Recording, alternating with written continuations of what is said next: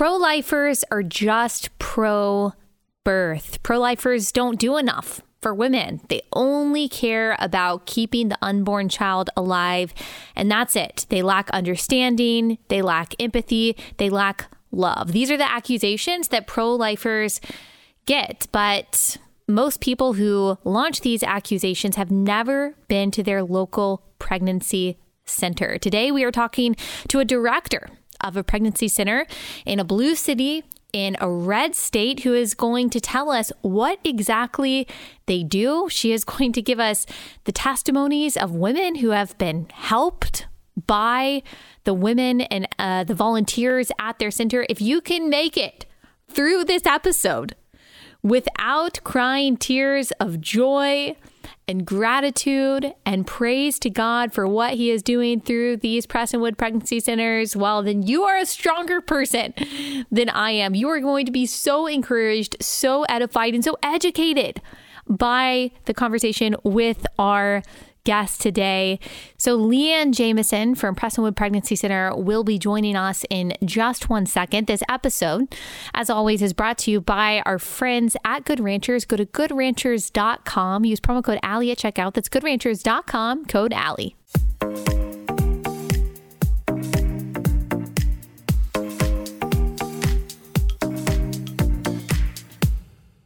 Leanne, thanks so much for joining us. I am so grateful to be here today. Allie. Yes. For those who don't know, can you just tell us who you are and what you do? Sure. Uh, my name is Leanne Jamieson, and I am the executive director at the Prestonwood Pregnancy Center. Yes. And tell us a little bit about how you got that very, very busy job. Yeah, well, you know, I've been in, working in ministry for a long time, couple decades, mm-hmm. and uh, was on staff at a church that had started a pregnancy center, uh, Prestonwood. And so when they had a need, they asked me to step into the role. Um, to be honest, I had never I hadn't even ever served at a pregnancy center. Wow. I, you know, like a lot of uh, a lot of believers, I was pro life and believed in the sanctity of life, but didn't really understand what a pregnancy center did and so initially had stepped into the role interim, uh, thinking that it might not personally be a fit in that I loved being in the church ministry world and ministering to women through the through uh, women's ministry in a church, but my goodness, fell in love. Mm-hmm. Incredible what I get to do every day. And how long ago was that? That was eight years ago. Eight years ago. You started at Prestonwood Pregnancy Center, and you said that you had always been pro life. Tell us a little bit about your journey. I mean, obviously, they saw at Prestonwood that, okay, Leanne would be a good person for this. And so they must have known, obviously, about your values and, and what you cared about. But tell me just kind of your testimony leading up to that. Yeah, I think, like a lot of believers, I was pro life in word. And I mean, I'm it was a heart it was a heart hold for me. I believed in the sanctity mm-hmm. of life. I had had women, young women in my ministry that I'd walked through unplanned pregnancies with without a question, believing that that child, regardless of how it was conceived, was a gift from the Lord that had a, a plan and a purpose.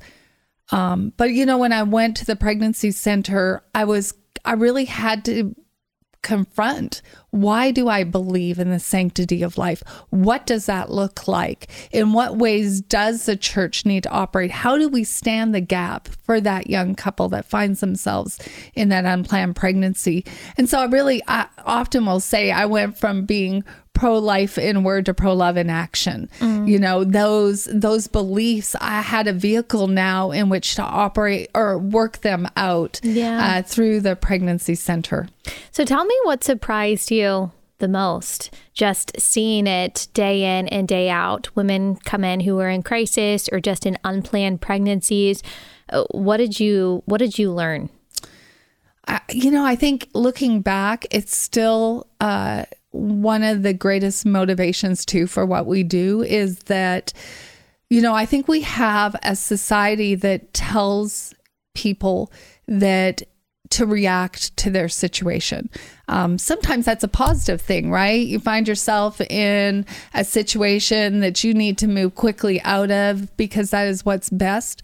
Uh, but but in my experience, reacting is not the best or healthiest way to make a decision, and that is and instead it's responding and responding just the idea of response requires an element of time.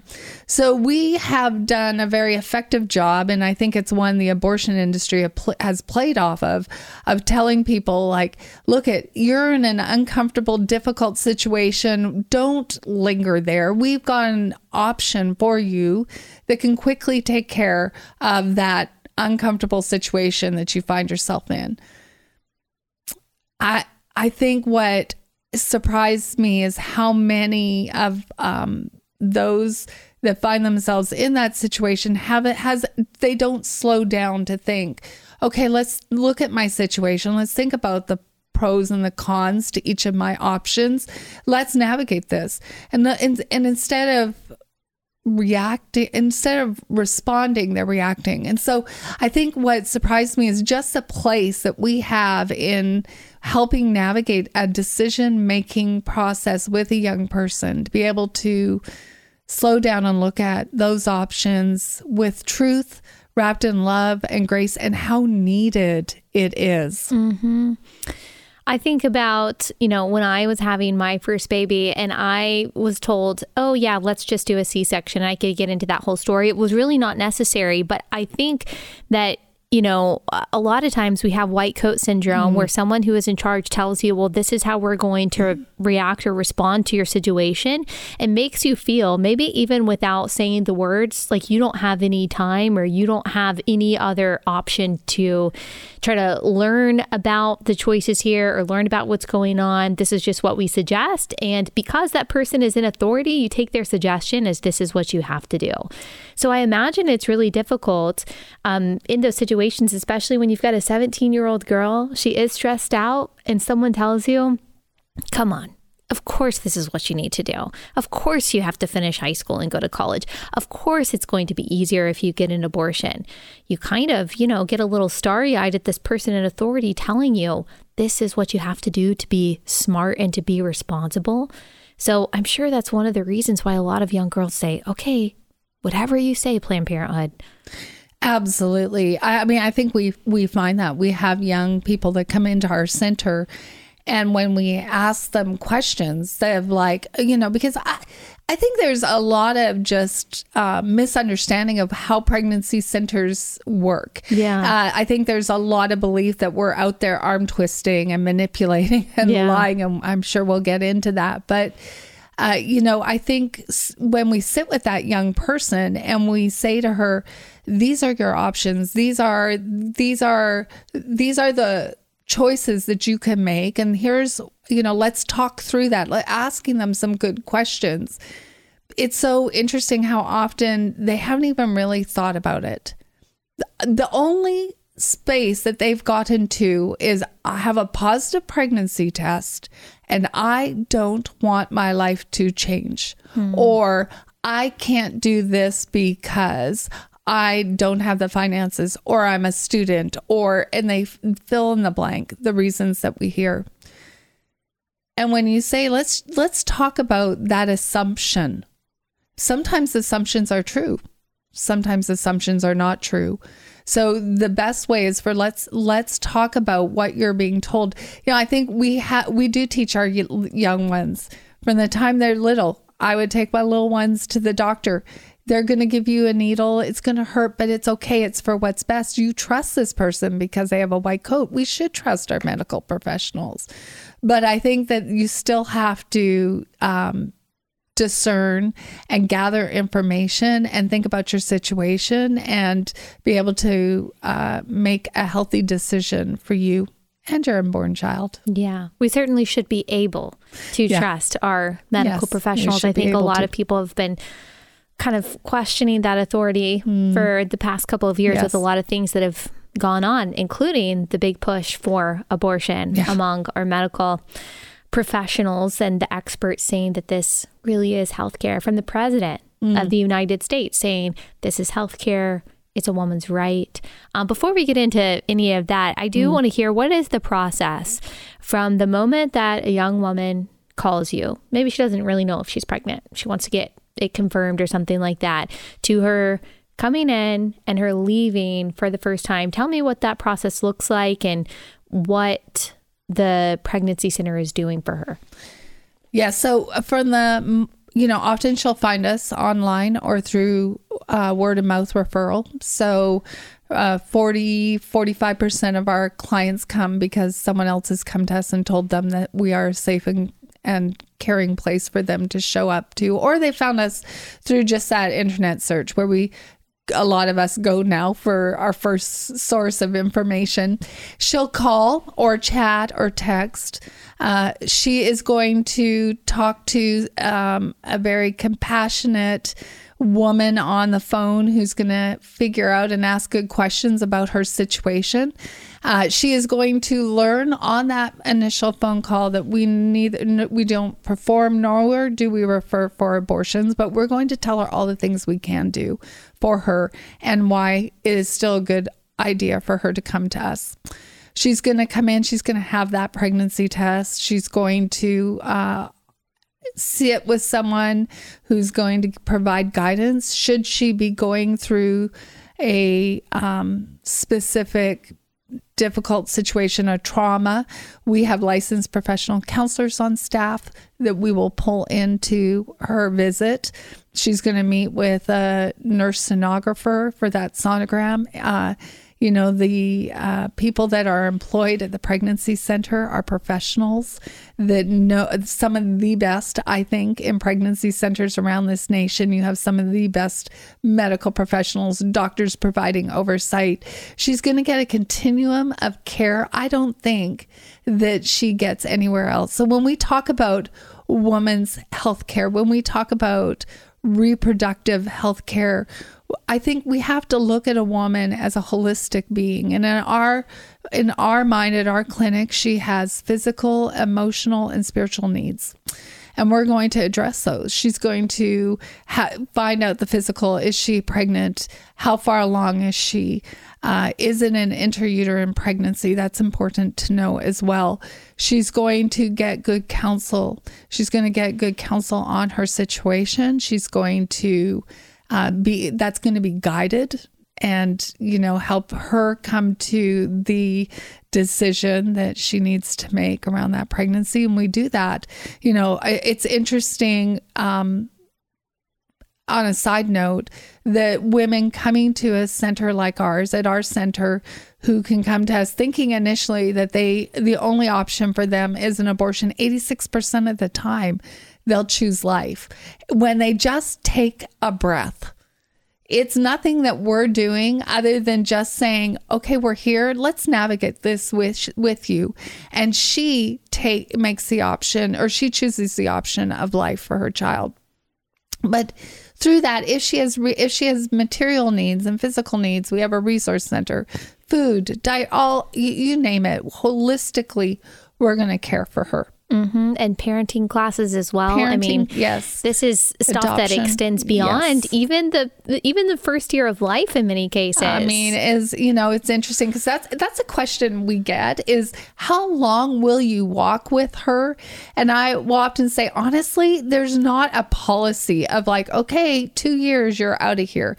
Uh, we are pro life and we're pro her life. And so that means that should something come up in the you know future we want to help support and and enable and equip and empower her to uh, be the mother and the woman that God has designed for her to be. So that means that should she need our help longer than two years, or there's no deadline, and and often uh, she has other children.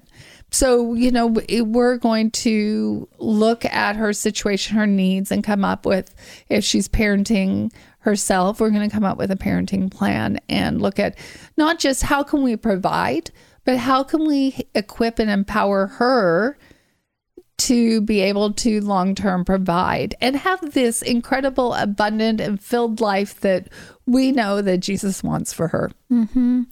You and I have talked about some stories um, of women who have come through your center who have had uh, especially dire needs. Like you've told me about women who have needed help with immigration, who have needed help with healthcare enrollment, needed help with refuge from different kinds of, you know, abuse, maybe Yeah. domestic abuse. Can you tell us just a couple of those stories that have have struck you and stayed with you over the past couple of years where you really saw kind of redemption and transformation for that woman because of God because of how God used the center and the people there. you know some of the criticism out there about pregnancy centers it's uh, interesting and and like i said i'm sure we'll get into it but we had a client and she came to us and she was abortion determined and through her meeting with a nurse it became evident that she was in an abusive relationship that was one of the reasons that she was abortion determined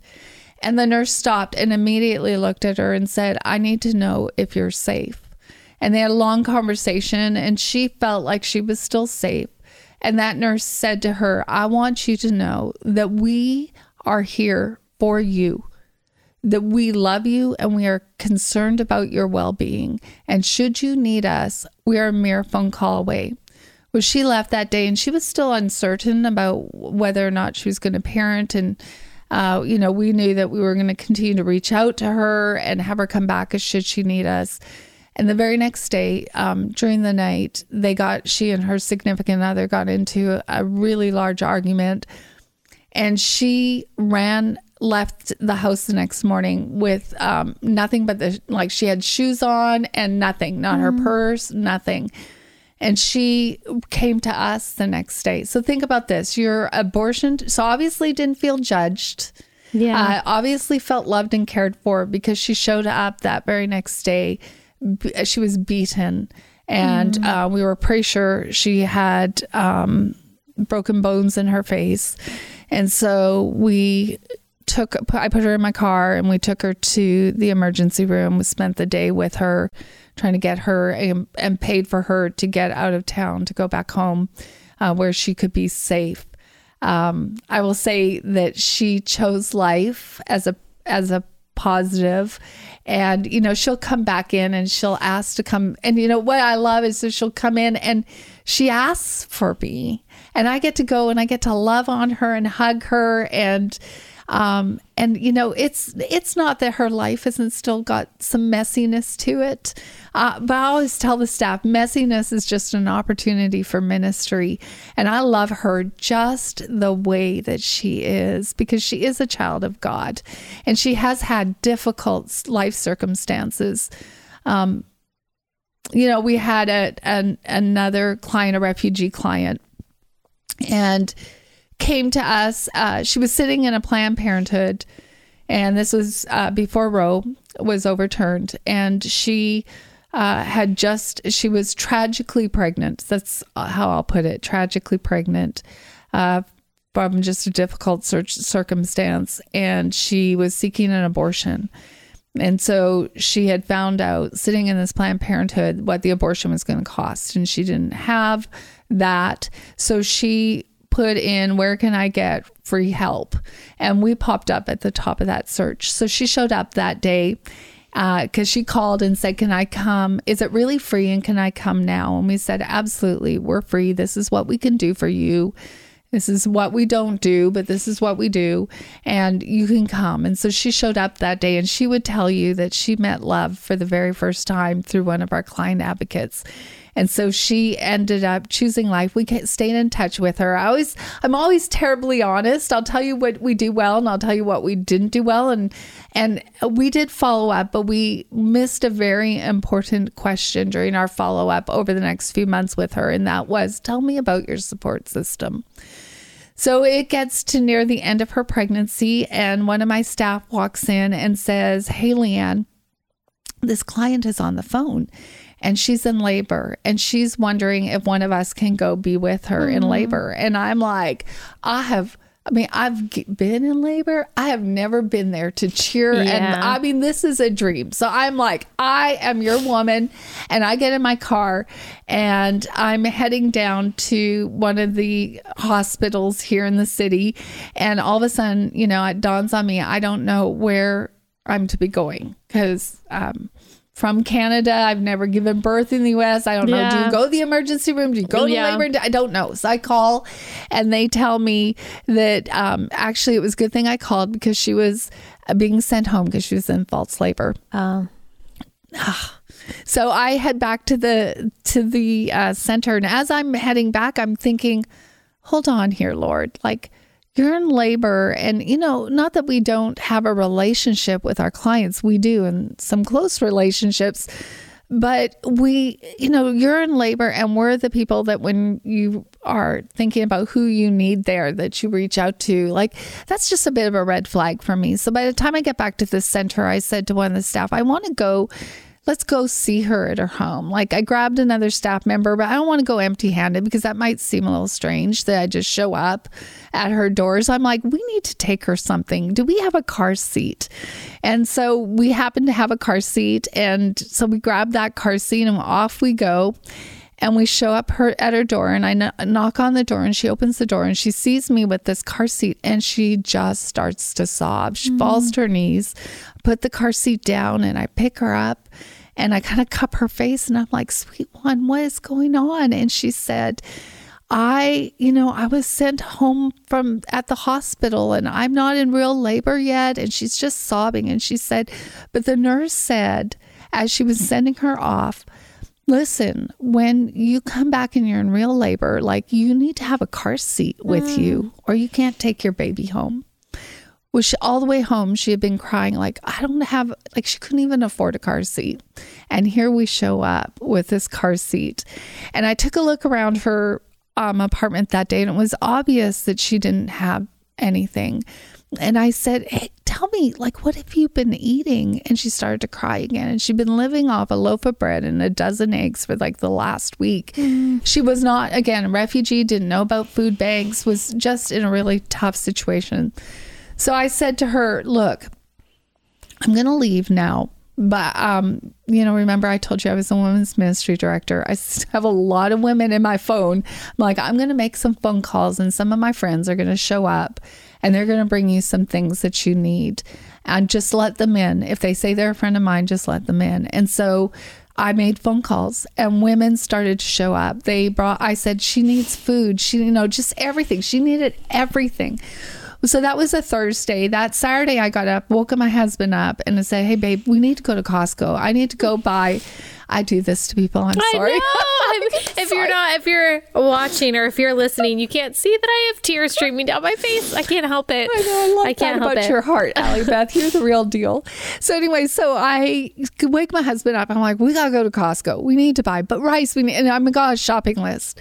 So off we go, and I'm like, you know, we head off to her place after going to Costco, and and we show up, and I knock on the door, and she opens the door and she's crying again. And I'm like, what on earth? You know, like what's going on? And I can hear voices in her bedroom. And some of the women and their spouses I had sent were in her bedroom setting up a crib because she didn't even have a crib. And she is just at this time, the tears are of just being overwhelmed. And she said to me, and I'll never forget these words. She said, Leanne, I thought God had forsaken, forgotten me. And I I thought he had turned his back on me. And I said, Sweet one, God has heard your cry and he has sent the Prestonwood Pregnancy Center.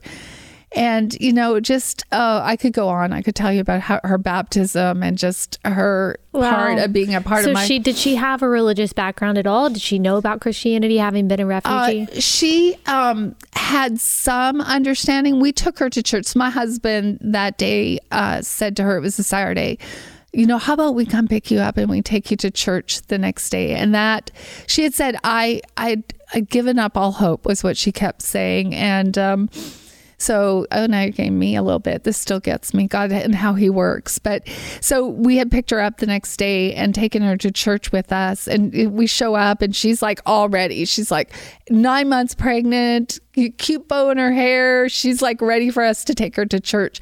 And the sermon that Sunday was a pastor named Jared Stevens, and he was preaching that Sunday morning. And the sermon he was preaching on was how you never give up hope, that God hears our cry. And that she walked forward that day at church. And, um, you know, I tell people all the time that we were going to do a shower for her. We decided we were going to put out the call uh, to to the church and say, "Hey, we have this young woman. She needs everything. Um, she has chosen life, and we need to stand in the gap for her." I would have thought that would have been the thing she was most excited about. But she was most excited about being baptized that next wow. weekend, nine months pregnant. She was baptized. So she still church. hadn't had she still hadn't had the baby yet. No. Wow. The following Thursday, I was at with her in the hospital when she gave birth. She had to have an emergency C section and uh, she labored for about 24 hours. She wow. was a total champ. Yeah. And when they came out, it was about one o'clock in the morning, and they came out with her baby, and they were pushing her little one out of um, in the bassinet and I was waiting and they're like, Leanne Jamieson, Leanne Jamieson. And I'm like, oh, that's me. And they're like, here's your baby, meaning like they thought, yeah. and I'm like, oh, that's not my baby, but thank you. I got yeah. to hold, I pictures. I got to hold her. And, and God knew, God oh. knew when he put her into false labor, yes. obviously strong enough for her to feel like she had to go to the hospital, that she was going to call you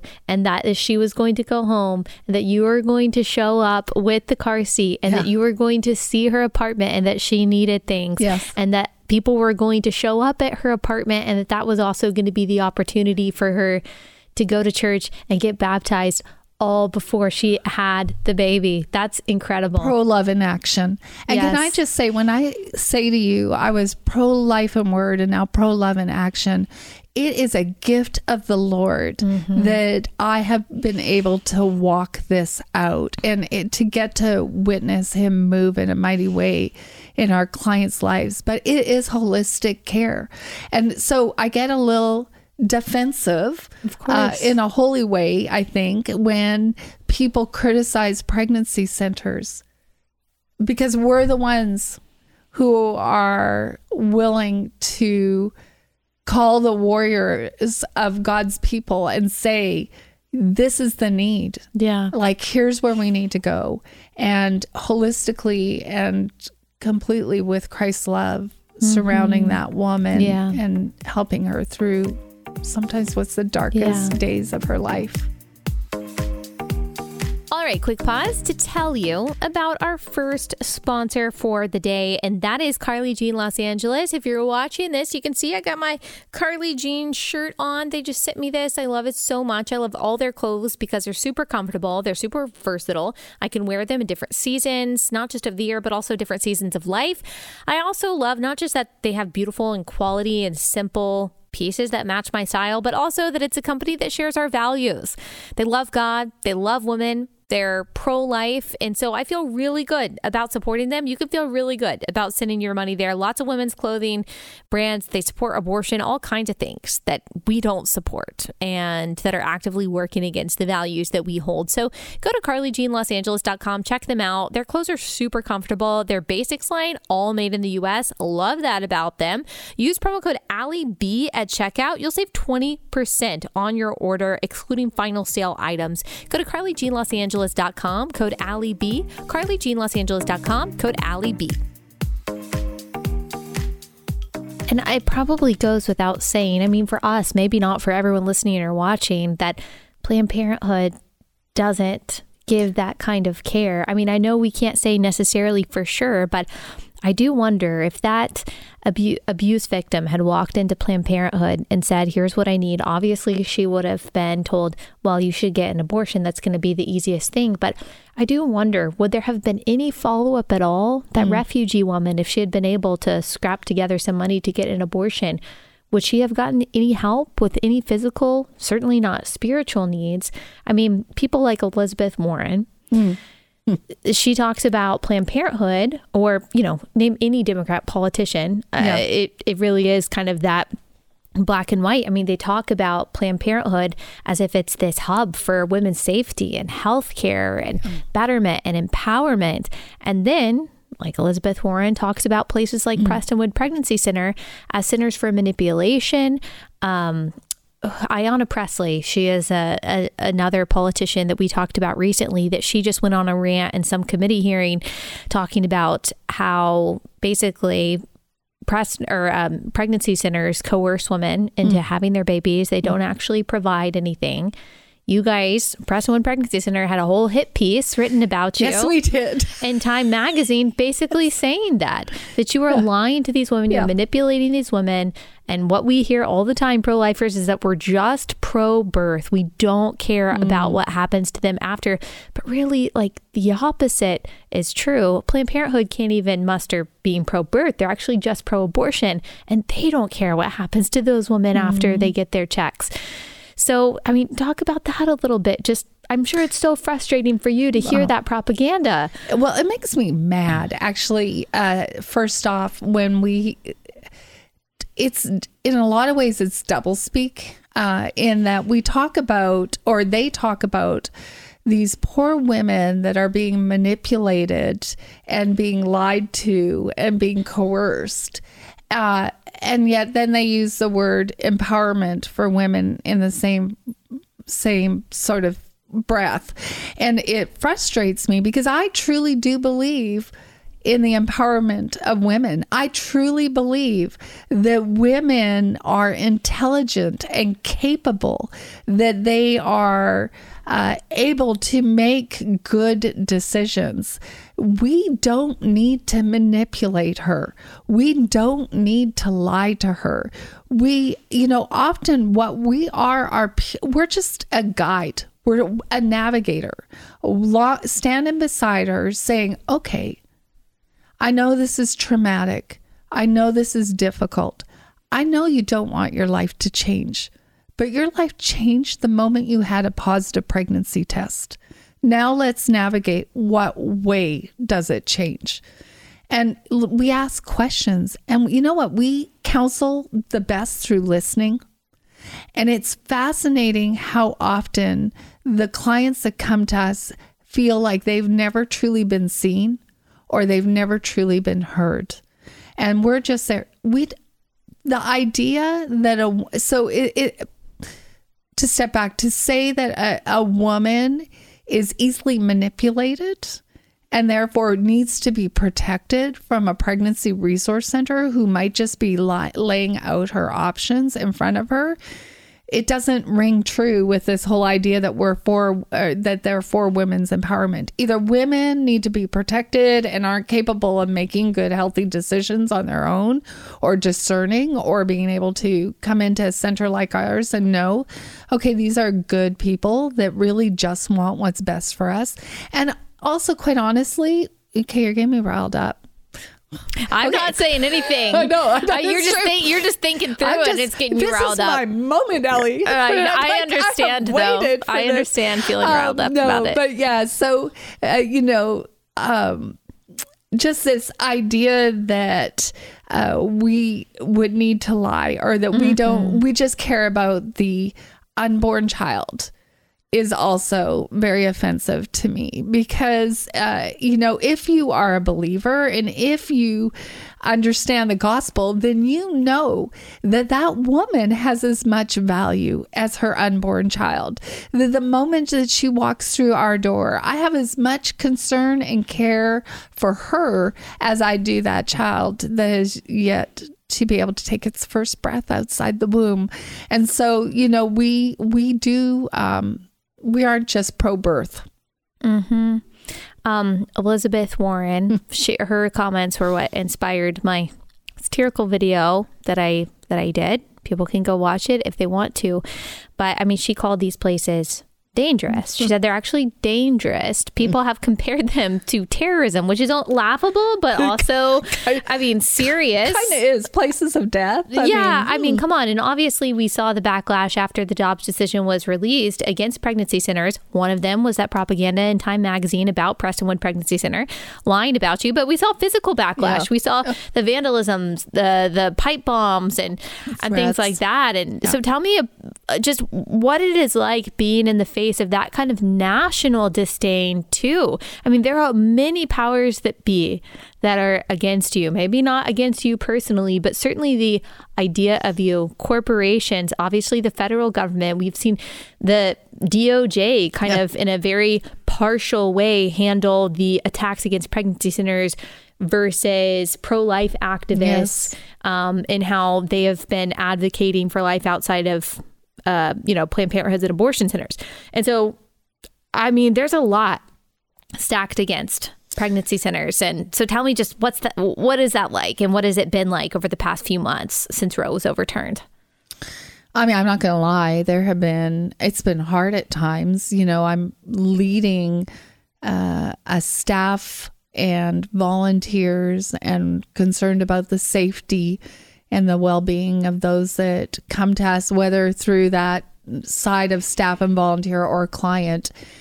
Uh, know, it, it's it's been an education in the fact that you can have a mic or a camera or a blog or uh, even access to being a journalist, being a journalist, and having the right to be able to pen an article uh, and not truly tell the truth. That's been fascinating.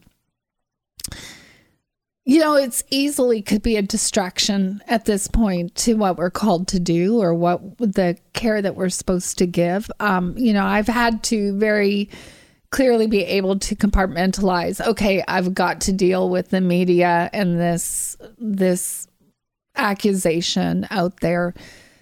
Um,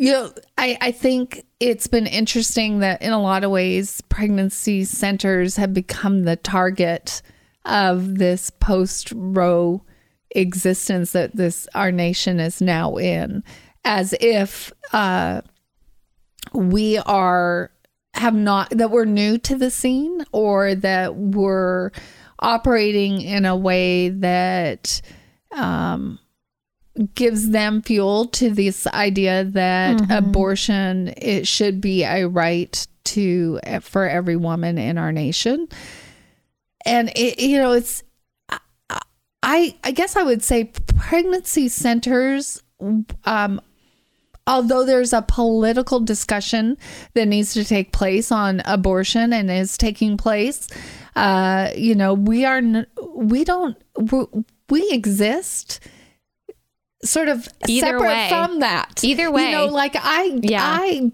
I was never, I wasn't called to be a politician. I, I believe there are people out there that are called to fight the political battle of abortion, and that's not us. We're purely here to to deal with the emotional, the physical, the spiritual consequences of a woman finding herself in an unplanned pregnancy. You know, go, the politicians need to handle the politics and the lawyers need to handle the laws. And just let those of us that feel called to be boots on the ground deal with the women. We were there before, we're there after, we're not going anywhere. Um, the lies and the rhetoric using pregnancy centers as being the the the potential you know scapegoat for this uh, this anger that they have over the Roe decision, it doesn't make sense to me. Yeah. And it's, you know, she wants to, it's so fascinating that the accusations against pregnancy centers, they don't hold true. Those same accusations for Planned Parenthood would totally hold true. Yeah. And yet they're being directed at us. Isn't yeah. that fascinating? As a believer, I believe if we're doing something right, there's always going to be attack. Yeah. And, you know, I go back to Nehemiah building the wall. Mm-hmm. And there was criticism and there was attack and he you know he he he had a sword in one hand and a trowel in the other. And so the sword for me is the word of god and the trowel is you know the mission and the ministry of the center. And so we are going to continue to do what we're doing. And you know i jokingly said to my husband at one point when that news was going on about the doj and some of the uh, direction they were going to take with pregnancy centers, I'm like, I I could end up in jail one day Yeah. for doing what is right, Mm-hmm. and that is okay. Yeah. It's okay. You count the cost. count the cost. You know, there's a lot of people who will say, even people who profess to be Christians, that they're not pro abortion, but they are pro choice. It's important for women to have the choice. And yet they won't support their local pregnancy center. They will maybe support their local Planned Parenthood, but not their local pregnancy mm-hmm. center because they believe that Planned Parenthood is, it is, is a center for choice. And really, as you said, the opposite is true. You walk into a Planned Parenthood, they are not evenly telling you about all of your options. Very often, there's a lot of manipulation, sometimes coercion, but certainly a lot of deceit and cover up about the development of the child. They won't allow you to see your sonogram. Mm-hmm. They don't want you to see the sonogram. They certainly won't suggest it. They won't tell you evenly about the option of keeping your child, raising that child yourself. They won't allow you to see the full adoption options. Mm-hmm. They won't necessarily, they don't want to refer them to centers like you. So there's actually a lot of a lot of darkness, a lot of manipulation, a lot of lying that goes on in Planned Parenthood to get someone to um, simply abort their child. If you are truly pro choice, why would you be against showing a sonogram or her listening to the heartbeat? Why would you be against her knowing all of her options? So, have you ever had someone who calls themselves pro choice volunteer at one of your centers? No, but only because we go through a um a, a really good vetting interview educational process. So I would say it, it's you know, I I've dealt with this quite a bit because I moved from a role where I, you know, was involved in a large ministry of women and then moved into this role of running the pregnancy centers. And I think because of the relationship I had with so many of these women, they felt safe to come to me. So I did have some of those conversations. The conversations that say, I would never have an abortion. But I don't know if I should be telling another woman what she should do and her, you know, or what about rape or what about incest Yeah. and all of the, you know, we, the things that uh, we should be talking about because I think it will help solidify why we believe in the sanctity of all life. But we've had those conversations, and I, I will, I will first of all want to challenge if you, whether irregard, regardless of whether or not you would have an abortion or not, if you believe in the, someone else having the option to have an abortion, that makes you pro-choice. Flat out, that is the definition of choice. So these You are would- women who would sometimes be calling themselves pro life, saying Yes. that they would be okay with the option for someone else, but not for themselves. right that they themselves are are pro-life, but and yet they're kind of but they're reiterating a pro-choice pro- position. Yeah, that is pro-choice. Um, you know, th- we are told in the Proverbs that we have to be a voice for the voiceless. So we need to be a voice for those being led to slaughter.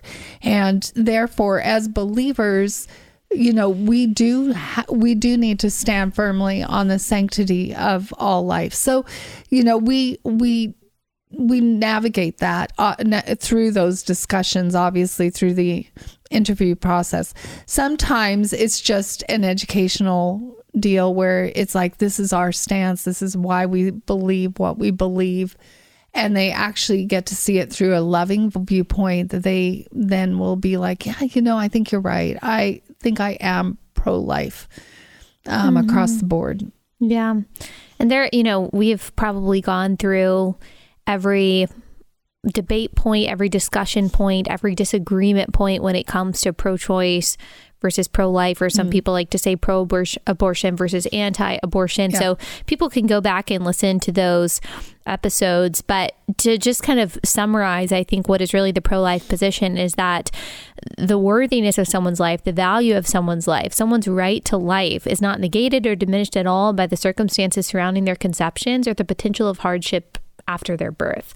That's Correct. basically the pro life position. And that's part of it. And another part is that we believe that the woman is also, the mother is also made in the image of God mm. and that she needs to be cared for as well. And obviously, there's a lot of ethical questions, or people have ethical questions and debates about, you know, at, at, which point is the mother's life so at risk, where abortion, and those are, you know, can be hard conversations. But at the end of the day, we believe that both of those lives are equal in mm. worth and yes. in value. Yes. And there are difficult decisions. Sometimes the doctors have to make before the baby is viable and things like that. And pro lifers don't deny that, as you said. Like, mm. those are discussions that we want to have because our interest is to do whatever we can to preserve the lives yes. and to help the lives of both the child and mother. But we want to preserve the lives of both the child and mother. And going back to something that you said at the beginning, we don't believe that a child should be discarded for the sake of inconvenience or even tribulation or anything like that. We just believe that people are worth more than that. Yeah.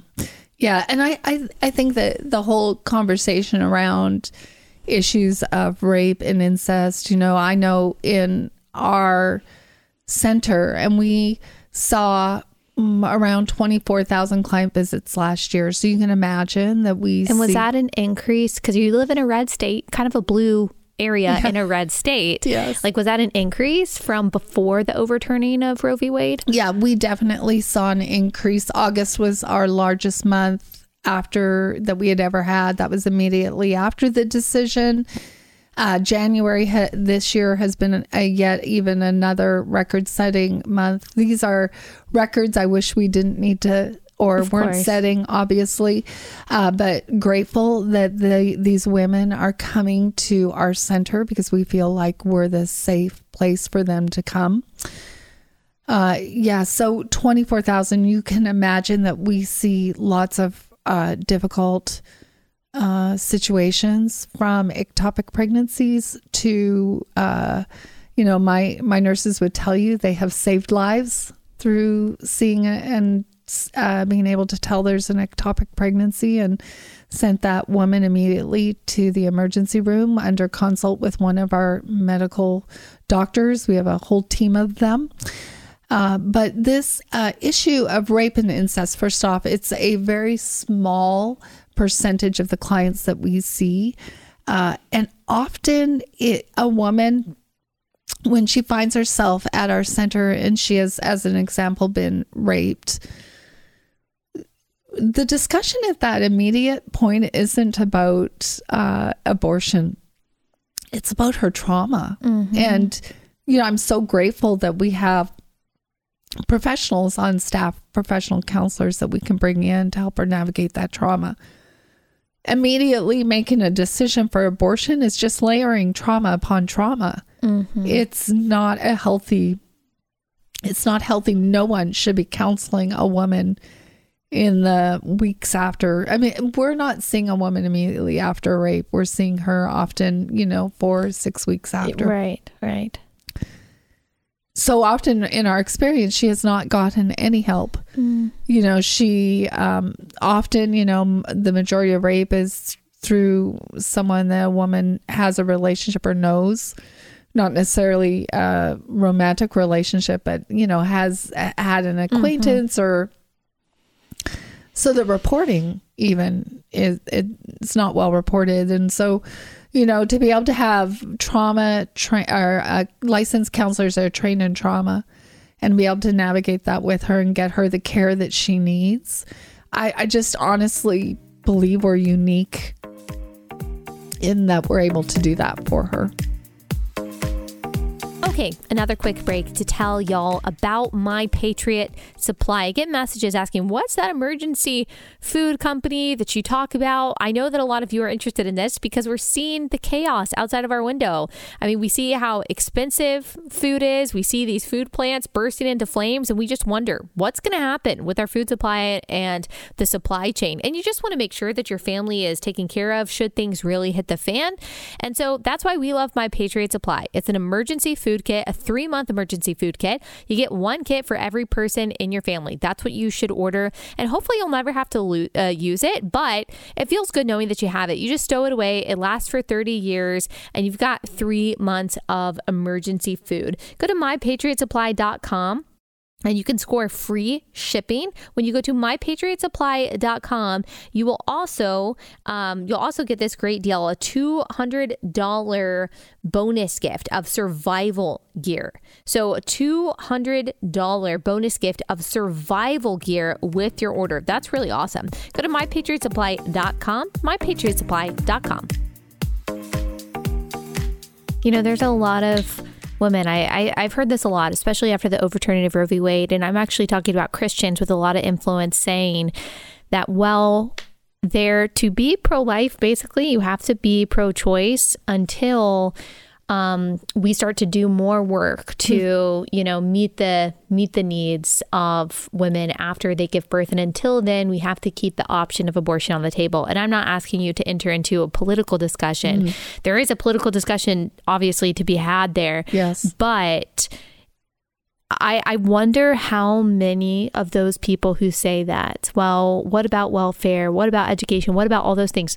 I'm fine putting those on the table, by the way. Yeah. I think we should be debating all those things, yes. discussing all those things. All of us believe that we want more than for them to just give birth. But I just wonder how many of those people saying that have gone to their local pregnancy center. Mm-hmm. Because a lot of those people, they are chastising and finger wagging other evangelicals, typically Republican voters, for voting for pro life, but not doing enough. And I just wonder how many times have you gotten off of your couch and put mm your phone down mm and gone to your pro life pregnancy center? Because chances are, and this is not in a spirit of shame, this is just the truth. Chances are there's probably a center that has been doing that work that you say needs to be done, maybe two miles from your house mm. for the past 30 plus years. Now, maybe not. Maybe God is calling you to be the person mm. to provide those needs. But in every single state, there are mm-hmm. pro life pregnancy centers that have been doing this tireless work, very often without praise and very often with a lot of pushback mm. for decades mm. since and before the overturn, or not the overturning, but yeah. Roe v. Wade yes. in the 1970s. And so before, before I think we chastise other Christians for not doing enough for vulnerable women, why don't you engage in the work that's already been being done maybe since before you were even born. Uh, that's that's my encouragement is that there's a lot of work already being done that we can get involved in. Yeah, I think if you think about it, if every if every one of your listeners, if every person sitting in a pew on a Sunday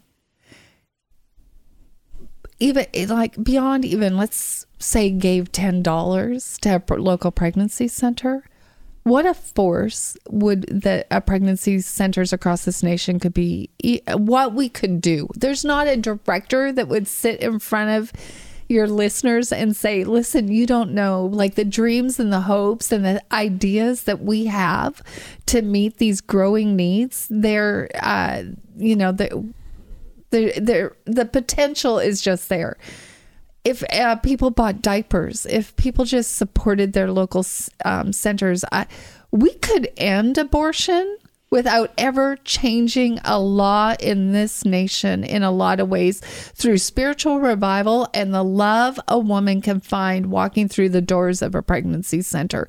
I promise you. I promise you that most women uh, that are seeking abortions don't really want to have an abortion.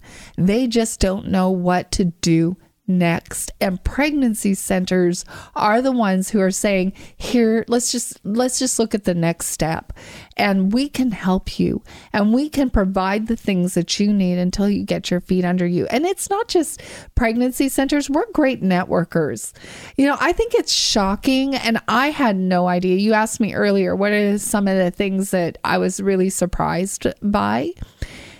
And i think the network of ministries out there that are providing this beautiful tapestry of care for those that find themselves in crisis in this nation. It's it's actually incredible.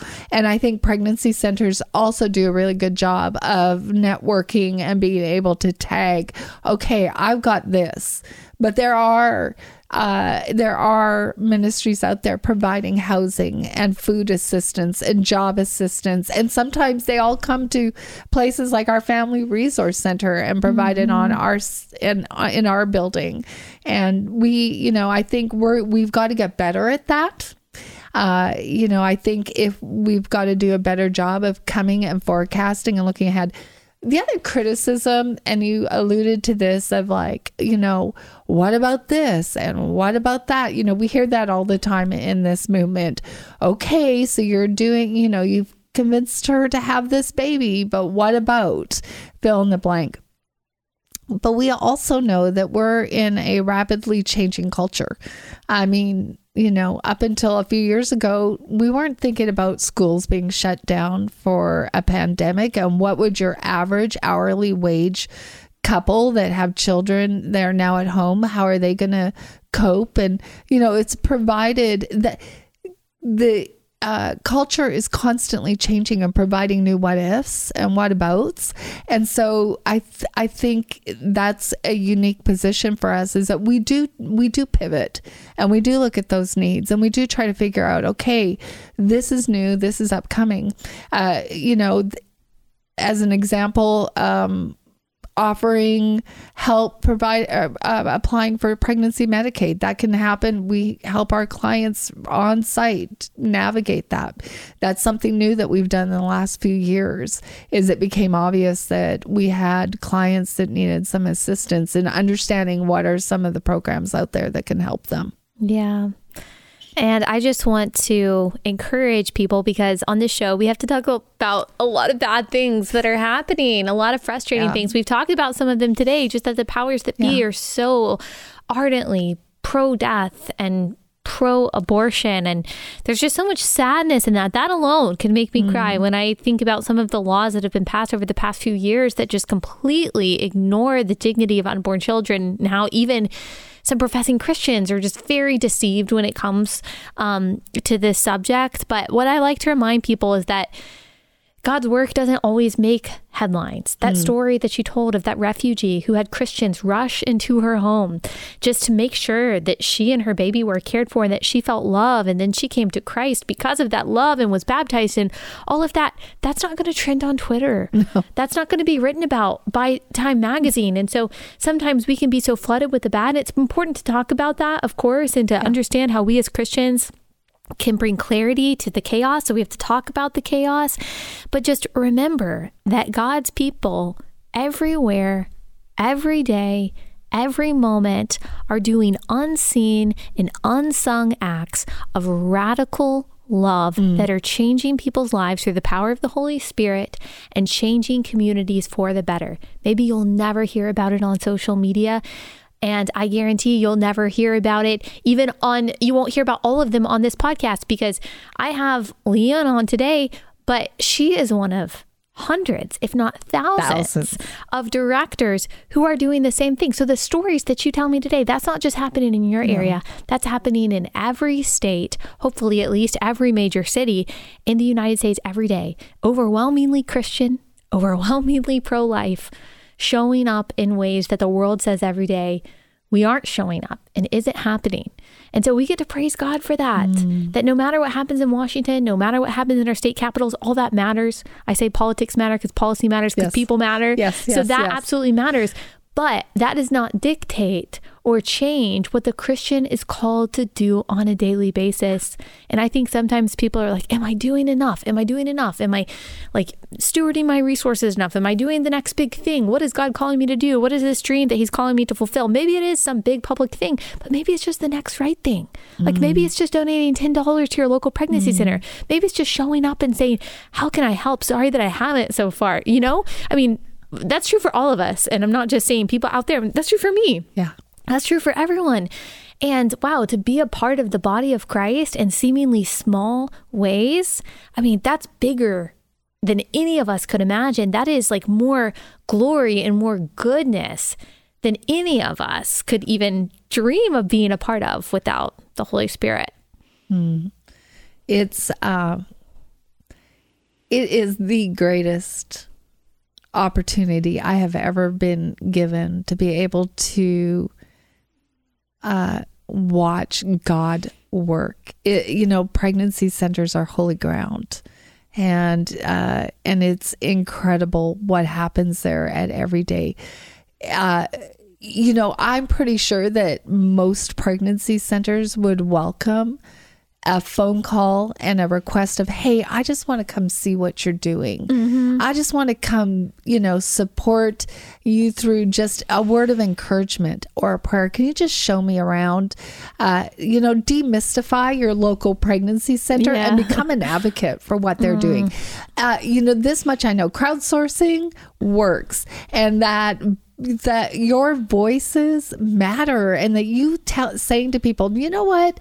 What elizabeth warren is saying about pregnancy centers it's not true. Yeah. And you know that that alone it doesn't matter what time magazine writes or the next news article that's coming out about us what it says like go see us and see the truth. Mm-hmm. and then you know and then tell your neighbors and like, hey, listen, they're just loving on people. Yeah. There's no agenda other than to just love someone mm-hmm. who is mm-hmm. finding themselves in that difficult situation. I just want to help. Yeah. Like I'm guilty of wanting to help. All right, last sponsor for the day. This is for my Relata Bros my Relata bros out there. Yes, you are out there. I got to tell you about what my colleague Jason Whitlock is doing. So he's got this awesome conference coming up. Um, it's called Fearless Army Roll Call. So his show is called Fearless. It's really awesome. If you haven't checked it out, you should. And he's got an all day event coming up to encourage men to put on the full armor of God, take a stand against the evil forces destroying American culture. At this conference, you will hear speeches from Jason several other special guests. Uh, this will inspire you to be a better man, a better husband, father, and witness for Christ. So, roll call will entertain you, but it'll also really encourage you. And so this is happening in Nashville on April 15th. Nashville on April 15th. Tickets will likely sell out, so secure your tickets today by going to fearlessarmyrollcall.com. Fearlessarmyrollcall.com. Prices will go up in 10 days after March 5th. That's less than 10 days. It'll go up soon. After March 5th, prices will go up. So go to fearlessarmyrollcall.com. Okay, finally, um, there's a lot of people who are listening to this, watching this, who they might not have even made the connection, but maybe they bought a onesie or a pack of diapers or maybe even a crib through the Amazon baby registry that I've posted a couple times for Prestonwood Pregnancy Center. Can you just tell them what impact their generosity has made on the women who have come through your center? Oh, Allie Beth. Uh, first off, I want to tell you that when your people moved and they bought truckloads of items for us to give away, this sweet Amazon driver when he he had this Amazon truck, he'd come with his second load of the day. And he was just baffled. He was like, "What is going on? I keep having to dro- drop whole truckloads of items." And we were able to share. Do you know that one of our male client advocates shared Jesus with him in the parking lot, and he came to Christ? The Amazon driver, the Amazon. None of you out there that gave to our pregnancy center thought that the Amazon driver or driver was going to be the first one to come to Christ. When we give a crib, Well, it's not the crib. It's not the onesie. It's the tangible love of Jesus that we're handing that, hey, someone that doesn't even know you cares enough about you that they gave diapers to us or they gave we uh we have a family resource center with a baby boutique now where it is stunningly beautiful. It's so beautiful. Yo, I've been, it's oh, beautiful. Yes, and we our clients get to come shop for free and they'll often walk in just wide eyed. And, you know, the whole thing is so beautiful and so dignified. And it really is to say to them, like, you matter and we care about you. And we want to give you this experience. And it causes an anticipation of this child that is about to come into their lives. And then they can keep coming back. And it's beautiful. And you're, you have provided for that center. Uh, thousands and thousands of families over the last year have been touched by your your listeners' generosity. They may think they're just buying a pack of diapers, but they are being the hands and feet of Jesus through the sitting just purely at a computer and swiping by. Yeah. It matters. There's a there's a lot of that in our current technological landscape. Mm. There are a lot of things we can criticize, but man, the amplification that goes from social media and the ease and convenience that comes from things like Amazon makes it really easy to better people's lives. There's a lot of bad, but gosh, God can yeah. use seemingly exclusively bad things yes. for good, yeah. for the good of other people and for his glory. So we're going to do another link to a baby registry in the description of this episode. So you can click on that.